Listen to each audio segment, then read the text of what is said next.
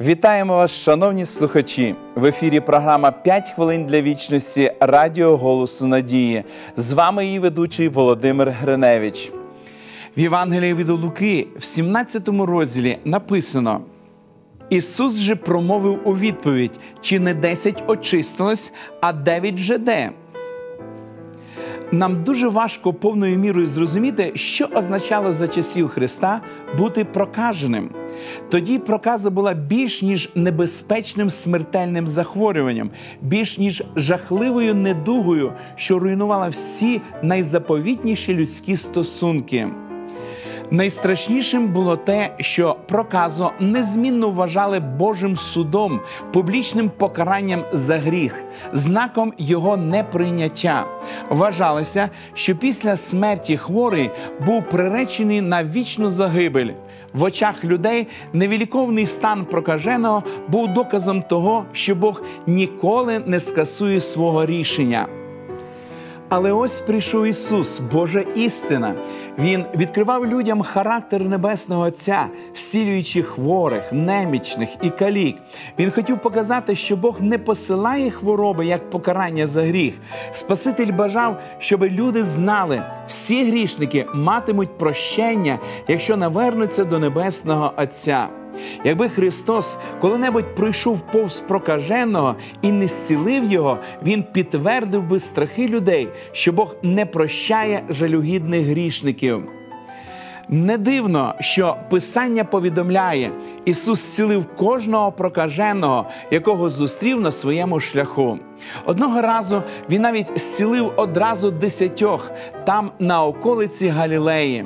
Десять прокажених, відкинуті усіма жили за рахунок милості людей, йшли на зустріч Господу, і Він повернув їм здоров'я, зціливши всіх.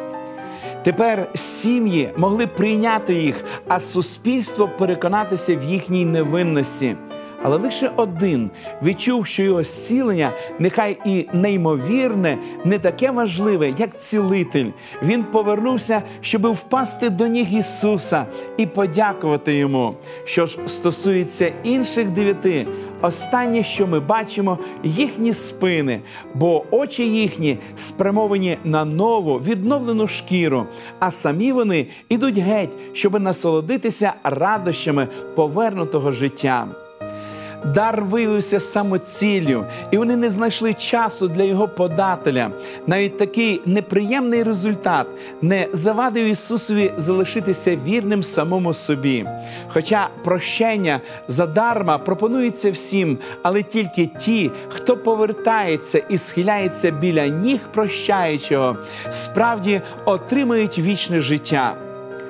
Для решти прощення не відміняється, але це не має значення. Вони, як і раніше, втрачені, і не тому, що не прощені, а тому, що із задоволенням, беручи дар, не звертають уваги на дарувальника.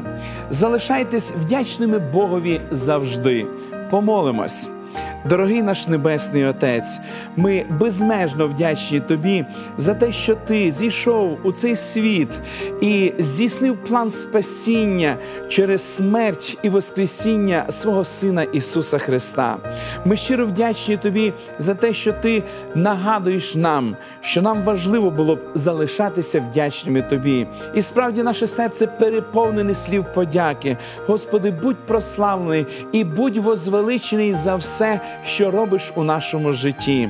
Благослови, Господи, всіх, хто сьогодні має потребу в Тобі, в Твоєму чудесному зціленні. Підкріпи, підтримай і допоможи, Господи, щоб ми залишалися завжди вдячними Тобі.